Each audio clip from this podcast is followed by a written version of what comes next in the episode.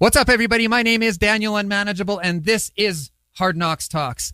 Tonight's, tonight's show is brought to you in part by Prairie Sky Recovery Center, the Elizabeth Fry Society of Saskatchewan, the Community Addictions Peer Support Association, Stronger Together Canada, peer led support groups by Mom Stop the Harm, the Canadian Research Initiative in Substance Misuse at Quebec Atlantic Node, and Carter's Counseling.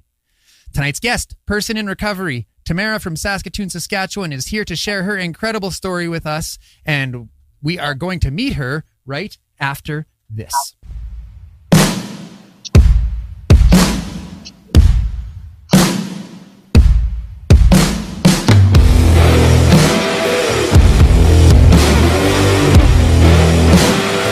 that was weird. I spent 23 years living in addiction.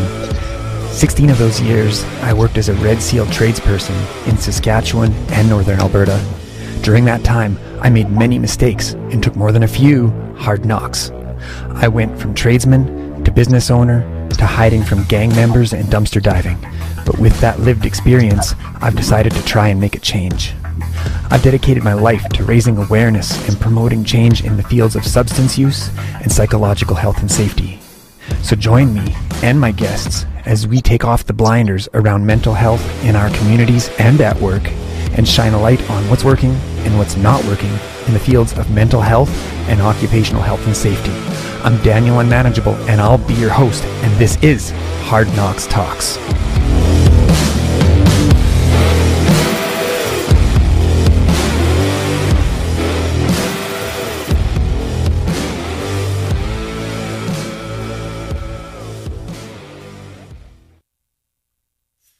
Okay, let's bring in Tamara again. so yeah, that was crazy. Um, how are you? Was that stressful for you? That was stressful, yes. Yeah. It really was. you know, it's interesting because I said, I said just before the show, I'm like, you know, I've never had the stream go down before. Like I've always managed to muddle through, and then I, and then I'm like, Yeah. knock on wood, and then that happened for the first time ever. So yeah. So is there uh, anything? Yeah. Is there anything you'd like to say before we get started tonight? Uh, I just want to thank you for having me on the show, and I just want to be just want to say I'm grateful to be here and grateful to be able to share my story. All right. Okay. Well, let's do it again.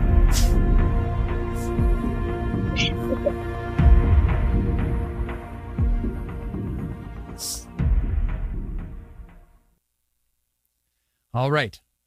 So All right. tell us about what it was like growing up. All right. So, uh, growing up, I remember always having a really good childhood. Um, I loved school. I always got good grades. I had a really good relationship with my mom. Um, I guess all the way up until I was about seven. Mhm. It was an awesome childhood. Your, your parents Um, lived apart, though, right? Your mom and your dad. So my mom and my dad were never like I don't think they were together like at all while I was a kid. It, Mhm. I think they broke up really early on, Mhm. like when I was a baby, I think. Yeah. Um, I don't ever remember my parents being together. So So what happened at seven then? So, um, my dad decided that he was gonna not be a part of my life anymore and just abandon me. Mhm. Uh, so it was like a Father's Day weekend, and he had called and said, asked me to get all my stuff ready, and told me, asked me if I was ready to go for the weekend. And, um, I just waited for him and waited for him, and he just didn't show up. He just didn't come and get me, and I didn't see him again for probably about 11 years. How did that affect your uh, How did that affect your life and the way you thought about yourself? It affected my life a lot. So, like a lot. It was pretty much the main reason and my whole reason for using pretty much in in my later years. Um, I it made me always seek for attention, always looking to not be rejected. It affected me greatly, like hugely. It was a very big factor in what what made me into the what I was. Mm-hmm. So, how old were you the first time you got loaded? What was there? Was there drinking at home? Um. So, so I don't remember as a small child uh, drinking being involved in the in in the house. Um, I guess until my, I think it was about seven or eight when my mom got married to her one husband, and that is when drinking was in the house quite a quite a lot. Um, there was a lot of drinking in the house actually around that time, but yeah. I was about eleven when I when I got high for the first time, like when I smoked a joint for the very first time. Yeah. Yeah. And how was it? How was it? I so I I want to say that I sort of liked it, but I didn't really like the way that it made me feel. Uh, I, I remember laughing a lot. I remember finding it funny at first, and then the paranoia, par, sorry, paranoia started to kick in. yeah. And I started to not like it very much. But, um, was there any drinking? Like, was there any abuse in the home? around this time? So, with my stepdad, he was a very abusive person uh, towards my mom and to my brother. Um, he was really emotionally and mentally and physically abusive, abusive to both of them. Um, mentally and emotionally for me too. He never put his hands on me actually ever but he, I remember him fighting with my brother a lot, fighting with my mom a lot. I remember it being really emotionally traumatic for my mom during that time. Mm-hmm. Yeah. So after you uh, started smoking weed, were you like were you all in after that, or? or it was happened? more. So it was more. Uh, that brought me into drinking more. Like uh, opened me up to to doing that kind of stuff and it was more or less like when I started drinking that I really liked it. Mm-hmm. How old were you when you I really liked the that? attention. What's that? How old were you when you started drinking? I'm gonna say in and around 12 and 13. Mm-hmm. In and around that age.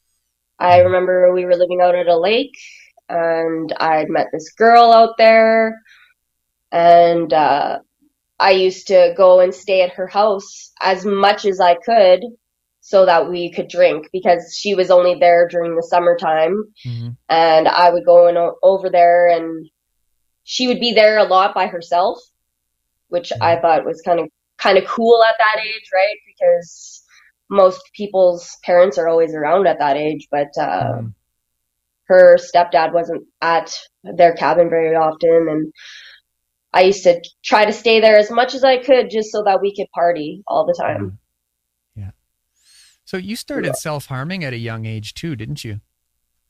Yeah, I did. I started mm-hmm. self-harming probably I think I was probably about 13. I yeah. I'd become pretty depressed around that time, so Yeah. I just couldn't really understand why my dad didn't want anything to do with me. Mm-hmm. And it was really emotionally traumatic for me. And I felt like hurting myself in that type of way mm-hmm. um, made the emotional pain less. So I would cut myself a lot, yeah. Yeah. Well, you and your stepdad tried to to like run you over at some point, didn't he? Yeah, so uh, this was after my brother had moved away because he was really sick and tired of him. Mm-hmm. And uh, him and my mom were fighting, and I always knew when I would hear them fighting that I should get ready to to go because my mom would try to get me out of the house so that I wouldn't have to go through any of that stuff. So I remember hearing a window smash, like our front window getting smashed, and then uh, my mom coming and telling me to come and get ready to go. And uh, so I did, and then we were walking down the highway, and uh, I had had my house keys in my backpack, and he chased us down the highway in his truck. Um, and at that point, I ran into the ditch, and he had tried to run me over in the ditch. And uh, my mom had pulled me out of the way before he actually hit me. So, So, how was school? Did you make friends easy? um, so I thought I was pretty popular in school. Uh, I I liked school. Um, I guess up until till high school. Um, that's when I started to get pretty pretty wild, I guess you would say. But um, I loved art. Art was my favorite favorite subject in school. I loved to draw. I it was like an outlet for me. So So, uh, at what point did you start smoking meth? I think I was about 14 or 15. We had moved back to Saskatoon. Um, well, I had moved back to the Saskatoon at that time. My mom uh, was in the States, and she was she was living out there at that time, and I was living with a family member in Saskatoon. And I I was I think it was because I was dating somebody and he um he was an addict and a gang member Mhm. and uh I thought that, you know, the bad boy thing, right? And I couldn't understand why he um he was choosing drugs over me, right? I I couldn't see why anybody would do that. Like I I just didn't understand the pull. And so I I tried the drugs just to see what why like what made sense. I just tried to make sense out of it, right? I remember doing that. Yeah. So, did you? uh oh, What the heck happened there? did you? The glitches continue. Donna's just hanging on by a thread over here. She's like, I can't take anymore.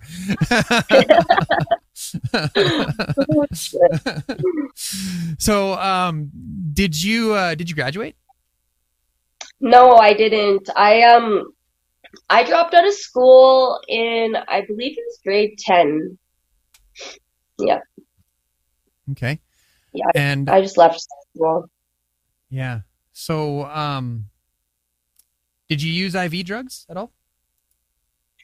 Yeah, so um when I was in high school, um I had a little a small stint of uh using IV drugs Mhm. um until I guess my mom caught me using. Yeah. Um and then uh later on down the road after I moved back from Ontario, I got really heavy into using IV drugs. Yeah. So at one point, your your mom gave you an ultimatum. She said, uh, "Stop using or get out." What did you do? Yeah, so I think it was because I was at that point becoming really violent with her and like trying to fight her a lot. Um, Like physically fighting? uh, she, yeah, Yeah. yeah. There was a few times that I remember actually fighting her and like not not getting very far with it, but I mean trying to physically fight her. she was pretty and, tough, uh, or what? Yes, my mom's got her uh her black belt, so I don't know Oh. why I would even try Oh, that why would her. you even? You I must have been don't using drugs, man. so yeah.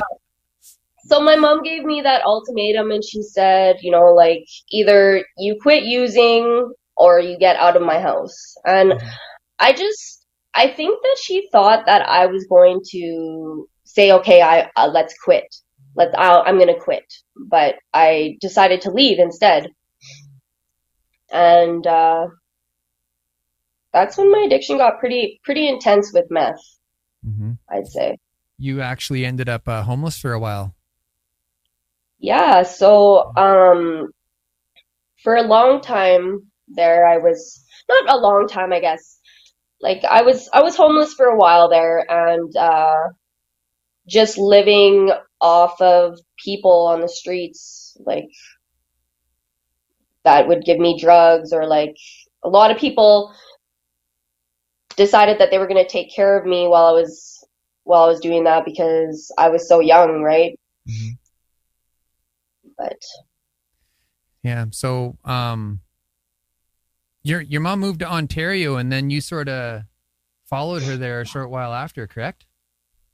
Yeah, so she um she moved to Ontario to take a good job out there, like um and I just I was at that point I was about 18 and I was just thinking, you know, like I'm kind of sick of this life. You know, Mhm. maybe I should move out there too. And I had a friend that lived in London, Ontario at that time, so I moved out there with her. And uh I was actually sober for quite a while out there. Yeah. So, how did you uh, how did you stay sober while you were out there? What did you do? Um, so I think it's just because I didn't know anybody out there Mhm. that I just didn't take it upon myself to uh, seek out the drugs in the same way that I would have that I did when I was in Saskatoon. Mhm. Um, I worked a lot while I was out there. I worked at a bar And stayed sober, working in a bar. For a little while. For a little while. I mean, I feel like the bar scene um, and drugs they go hand in hand. hmm I feel like. So, So, how did you how did you get back into it then?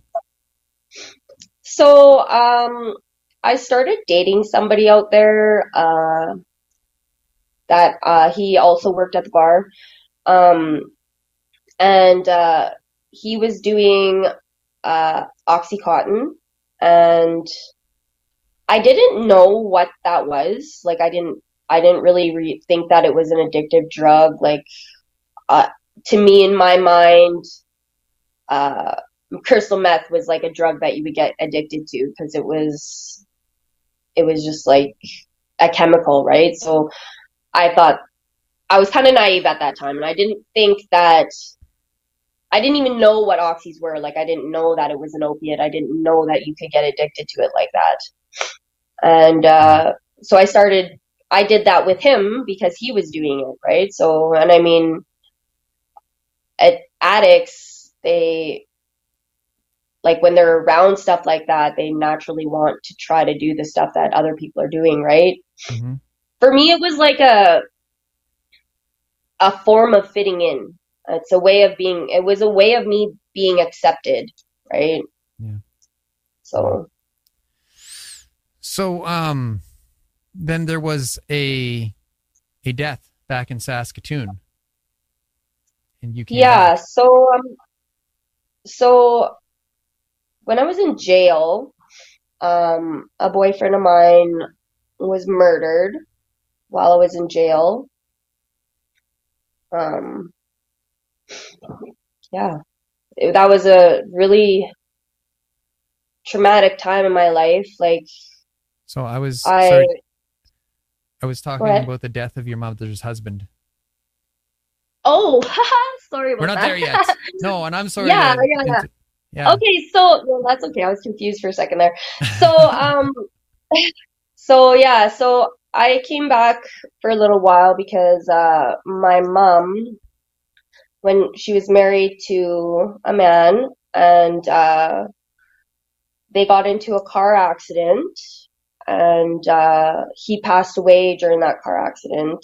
And I came back to help to like be there as a support for my mom because it was a really traumatic time for her. Like she was the one who found him outside of the car and like sat there with him while until the ambulance came, right? And like it was just really traumatic for her. So I just I thought that it would be best if I came and and spent some time with her and and was there for her.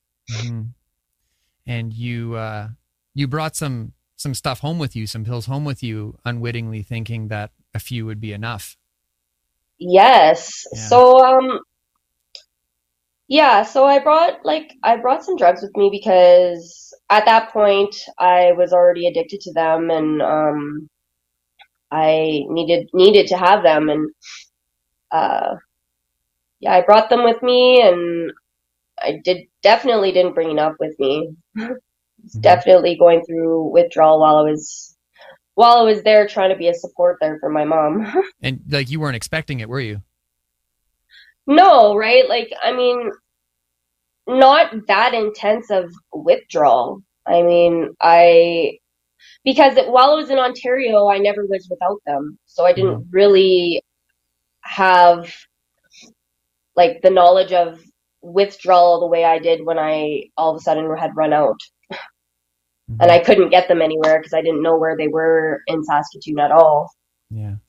Yeah, I went through that exact same thing the first time I got dope sick. I didn't see it coming. It was terrible. yeah, like and I mean oxys, they're just like still to this day I've never felt anything like it. Like mm-hmm. it's it's an intense pain. it's crazy. Yeah. yeah. So uh so then what? I mean, you ended up getting sick in Saskatoon then what'd you do? Uh, so I went back to Ontario after that. Mm-hmm. Um, like I actually went home early after that because I just I couldn't handle being sick anymore. And then I just went home and went. And the first thing I did was went and see my dealer. Yeah. So how was the how was the flight home? Thankfully, uh, you know, like I mean, I I say thankfully, but I mean, it's only a five hour flight, so mm-hmm. I mean that flight was pretty horrible. I mean, it's you can't even sleep when you're going through withdrawal like that, and it's trying to act legs? normal around all these people. Yeah. Did but you get the jumpy legs? Yes, yes, oh, I did. That's horrible. Worst. Oh my god, anxiety. Oh god. Yeah. The anxiety was the worst. Yeah. Being there, my friend, being there. Yeah. So, um, during this time, I mean, did you have any fun, or was it all was it all about just not getting sick anymore? So, I'm gonna say that like the overall experience that I had in Ontario was awesome. Like I met, I had lots of really good friends out there. Not a lot of my friends out there even knew that I was using oxys. Um, but overall, my experience there was good, other than the fact that I was addicted to Oxycontin. Mm-hmm. other than that, it was good. yeah, other yeah. than that, it was, it yeah. was awesome. Yeah. yeah. So, um, so you, uh, I mean, you ended up like smoking fentanyl patches and shooting morphine, and one day at 25, yeah, so, yeah like you ended up back in Saskatoon, right? Tell us about that. Why'd you come so, back? So, because I guess the main reason would be because uh, they discontinued Oxys. Um, they changed them over to the Oxy Neos, so where you couldn't tamper with them and yeah. like use them the way that they oh, used to be used. We tried. Yeah. Oh, yeah. Did we ever? yeah. Um, but I moved here back thinking, you know, like I didn't know anybody anymore, like that, you know, I wouldn't be able to, I wouldn't be around the same people, like I wouldn't be able to find the drugs, you know, like, so I came home and I, uh, I remember telling my mom, like, I remember cry- waking up in the middle of the night and crying to her and telling her that I was going through withdrawal. And then I remember her having to call an ambulance and having to go take me to the hospital and I remember having to go and like saying finally, you know, like I'm addicted to these things, you know, like I'm addicted to these oxys. Um, I don't think my mom knew until around that time hmm that I was addicted to, to oxys. Yeah. And then I, she took me to the, she took me to treatment after that. Mm-hmm. Did it work? That was pretty good. Nope. No, it didn't. Not even for a little while.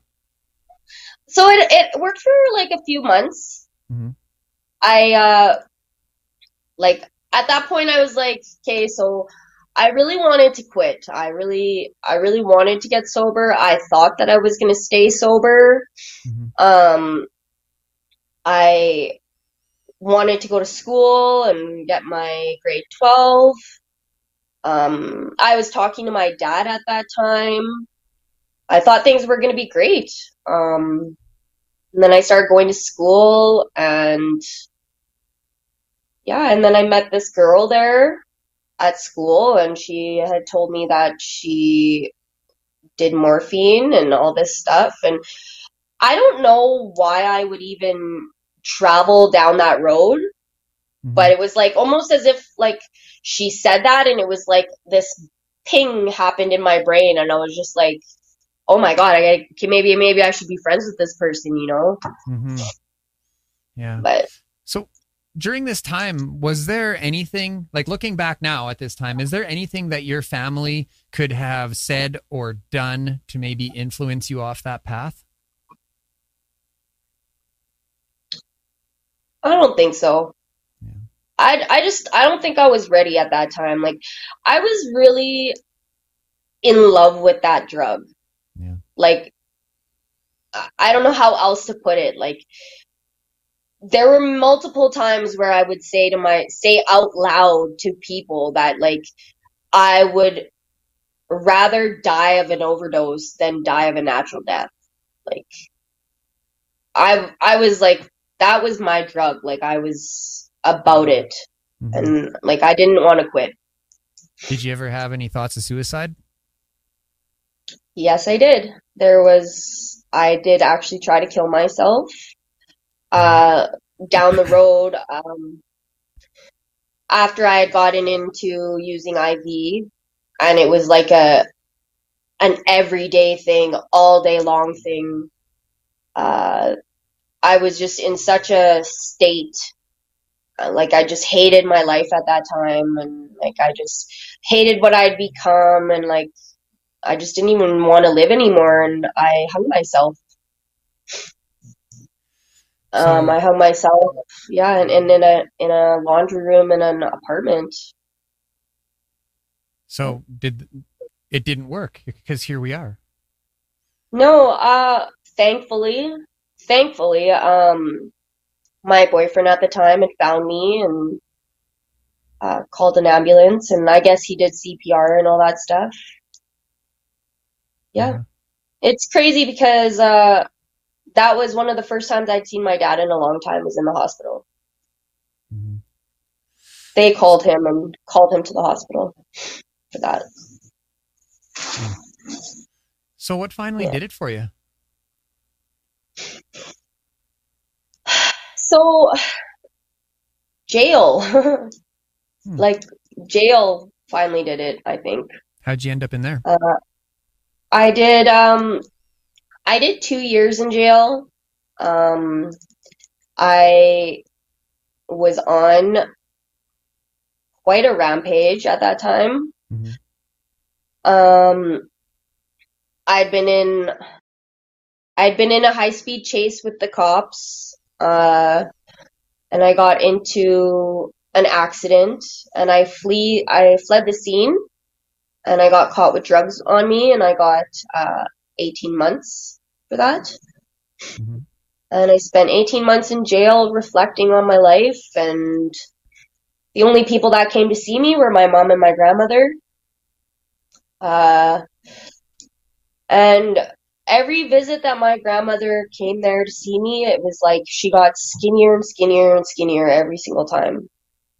And it was just like really heartbreaking for me because I just, I lived with my grandmother throughout my whole addiction. Like pretty much what after I moved back to Saskatoon, I lived like I my safe place was my grandmother's house. Like Mhm. I wasn't always there, but if I didn't have somewhere to be, that's where I would go. And watching her deteriorate throughout that time that I was in jail because of this, and I, I felt like I was doing it to her.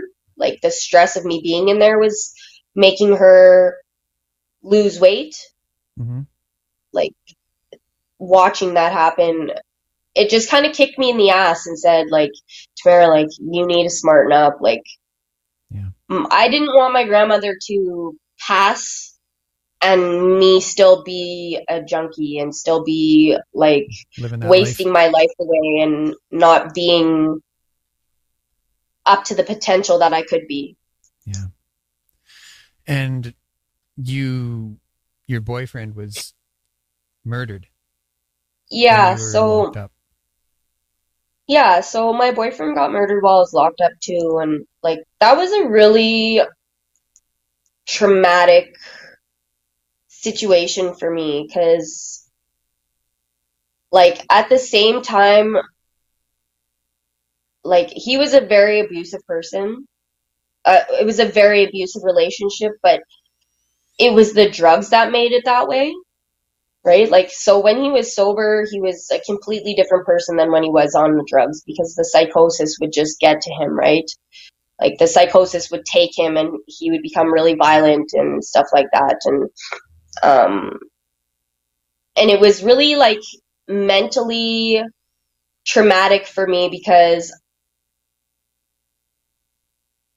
because of the abuse, right? And and then being in jail while that happened, um, and then uh, his murderer was was arrested, and I I was in jail. I was in the same jail as her, and I used to walk past her unit all the time, and I would see her, and that was like so traumatic for me. I remember I was working in the kitchen one time and she was coming out of the front office from a court date and I heard somebody say her name and I just broke down. Like it was like I just had went into like hyperventilating, crying and it was just really difficult watching her there every day, seeing her there every day. hmm But So was there? All there that- Sorry, go ahead. no, you go, you go. no, you go. so, um, so was there a pinnacle moment that you thought this is enough? I'm going to stop.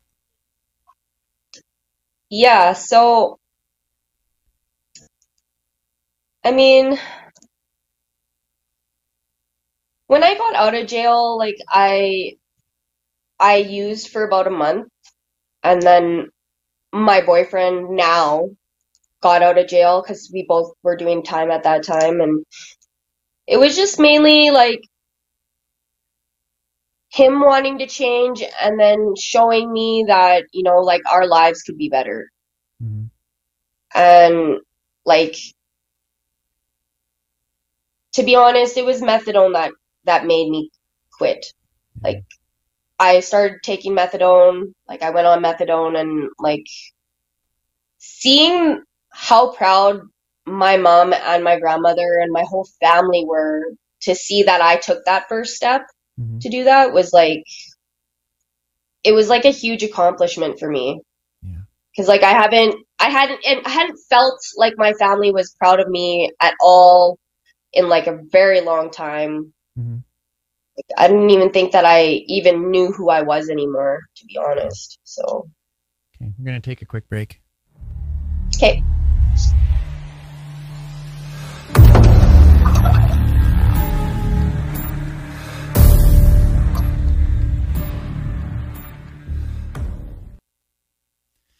So, tell us about your first year in recovery. So my first year in recovery was busy. Uh, it was like I did a lot of working. Um, my mom helped me out by getting me a job with a friend of hers doing uh, renovations. Um, and I spent a lot of my time working just because it felt good, right? Like being like a working member of society was like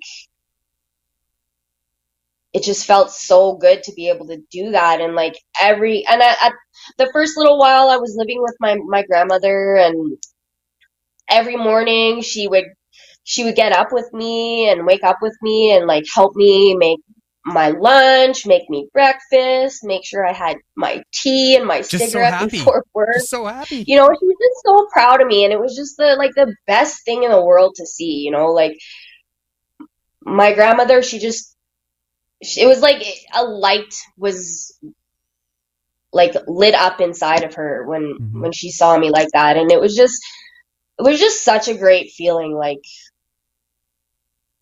I just and every every time that I brought groceries home she would just be so happy you know and then like and then me and my boyfriend we got our first place and like and still my grandmother every time I see her she's just like oh I'm so proud of you. That's the first thing that comes out of her mouth is like she's so proud of me you know like it's just like it just feels so good you know like my first year was just it, it was really busy uh, but a really proud year like Mhm.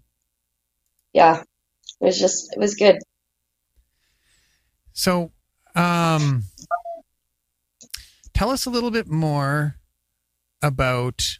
Um, so your your boyfriend works at the same company too.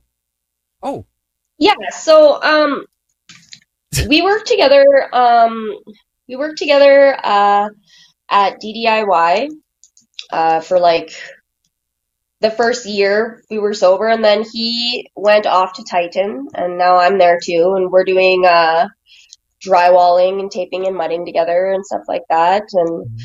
it's a really really uh uh physically demanding job Mhm. but it's fun it's so fun is is there any is there ever any point where like one of you wants to get high and the other one talks you out of it, or like how do you guys support each other in your recovery? So, you know, the, at the beginning there, um, I think on my part, because the opiates are so, so, I don't know what the word is I'm looking for. There's, there's such a pull with the opiates, right? At the Mhm. beginning, it was like I really did want to get high a lot. I, but he always made me feel like I didn't need that and he would always just tell me like I don't need it and like we would go out and do something like take the dogs for a walk or like just he would just be there emotionally for me and like help me through that, right? And now now it's not so much like that. I mean like I don't think either one of us has thought about doing stuff like that and I don't even know how long. Mm-hmm. But- yeah. So do you? Uh, so tell us about some of the ways that you manage your own recovery. Like um, when when your thoughts go sideways. I mean, you know, it's not necessarily about craving anymore, right? It's about it's about keeping your thoughts um, clean in a in a in a in a healthy way. Uh, what are some things that you do when when you start to squirrel cage? So, I mean, I I work a lot. like I I ha- I do have two jobs, and like I mean that that does help keep me sane. To be really honest, I feel like I've Mhm. turned my addiction from drugs to working. um, You could I could be guilty of that as well. Yeah, I bet yeah. you could. I yes. truly bet you could. Yes. Um, but my dogs, my dogs, they're like honestly, I don't know what my life would be like without them, to be really honest. Because I don't have kids of my own, and I spend a lot of my time with my dogs and spend a lot of time out with them, walking them, training them. Um, we spend a lot of uh, like I I have a stepdaughter, uh, my boyfriend's kid. Uh, we spend lots of time with her too. Uh, this year, this winter, we just uh, taught her snowboarding. So Mhm. I spend a lot of time doing that kind of stuff and trying to focus my life on better things than that. than mm-hmm. than the drugs and try to like take take my life or take my thoughts into better life i guess Yeah. So, Yeah. can we see your dog? I know you you've got one in the vicinity there, don't you? come here baby yeah i'll grab her one sec Come here.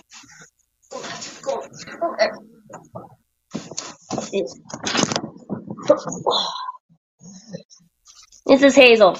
Oh, hello, Hazel. oh, she's huge. She's a big girl, yeah. Yeah. 70 So- pounds. You uh you mentioned uh to me uh when we talked last that you you spend a lot of time training. Yeah, so Yeah. Yeah, I mean like pit bulls are kind of hard-headed, so I mean you have to train them a lot like I don't know, I we are uh, my other dog we're still working on like uh laying down and rolling over and stuff like that, but mm-hmm. yeah, I don't know. I take them out to, out and do walks and trying to get them to heel. hmm Hazel's not a, not that great with it yet, but she's two. It's her birthday today, actually. But Oh, happy birthday, Hazel. yeah, Sue says happy birthday. thank you. Yeah, Yeah. Loki's catching on to it a little bit faster than her, but Mhm. I don't know. She's still really good. She's such a good dog.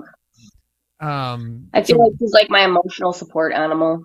I would, that's where I was going to go with that. Do you ever find that your dogs catch on when uh when you're feeling feeling squirrely? Do you do you ever notice that they give you a little extra attention or stuff? Like what does that look like?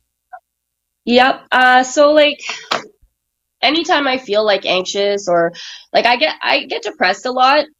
I think Mhm. that's normal with a lot of recovering addicts, to be honest. But uh, Yeah. I find that Hazel, she's anytime I feel depressed, she's always curled up behind my legs. Like she's always around me, and like it. I feel like she's presses herself against me to like give me her positive energy. Mhm.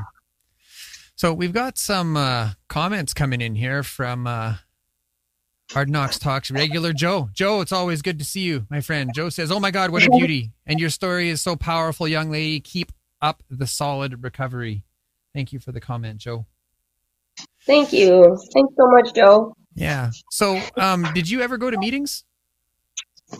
So, like, I mean, I've been to meetings throughout throughout my whole time being an addict. Um, I don't go to them now. I mean, I would, but I, like I said, I work a lot. Um, I did go to them though, and I, I did find that at those times they did help. Mm-hmm. Especially because like I didn't know anybody at those times that were sober or like I, and I because I was so young at that time that I needed that social network but now that I feel like now that I'm older I don't really need that social network hmm other than my family Yeah. right Do you see your My family a lot now? yes I see my family a lot yeah. Yeah. that and I also see my boyfriend's family a lot like Oh, good. so both sides of both my family and his family are both like huge supports for both of us right Mhm. Hmm. Yeah. Awesome. Well, um, that's really all I have for you tonight. Um, is Oh. there? Oh, let me see. Is there any comments here? Well, we've got one from Dave. Dave, thank you for the comment. Dave says, Tamara, you are awesome. I am so so proud of all of your accomplishments. That's my that's my old boss Oh yeah. Hello, old boss. Yeah. Yep. Yeah. he's uh Okay. he actually did a lot for me during my recovery Oh yeah. during my first my first year of recovery he was he was there for me really a lot Yeah. so Well, I'm glad you're here tonight, Dave. Um, is there anything that you'd like to leave us with tonight? Uh, I mean, just anybody who else, anybody else out there that is struggling with addiction, just know that there's, it's never too late. It's never too late to to make a change and want to do different. Like it doesn't matter how long you've been addicted. You it can always change. You can always get better. Awesome. All right, Tamara. Well, thank you for so much for joining us tonight. We will let you go. Take care, my friend. Thank you. Thank you.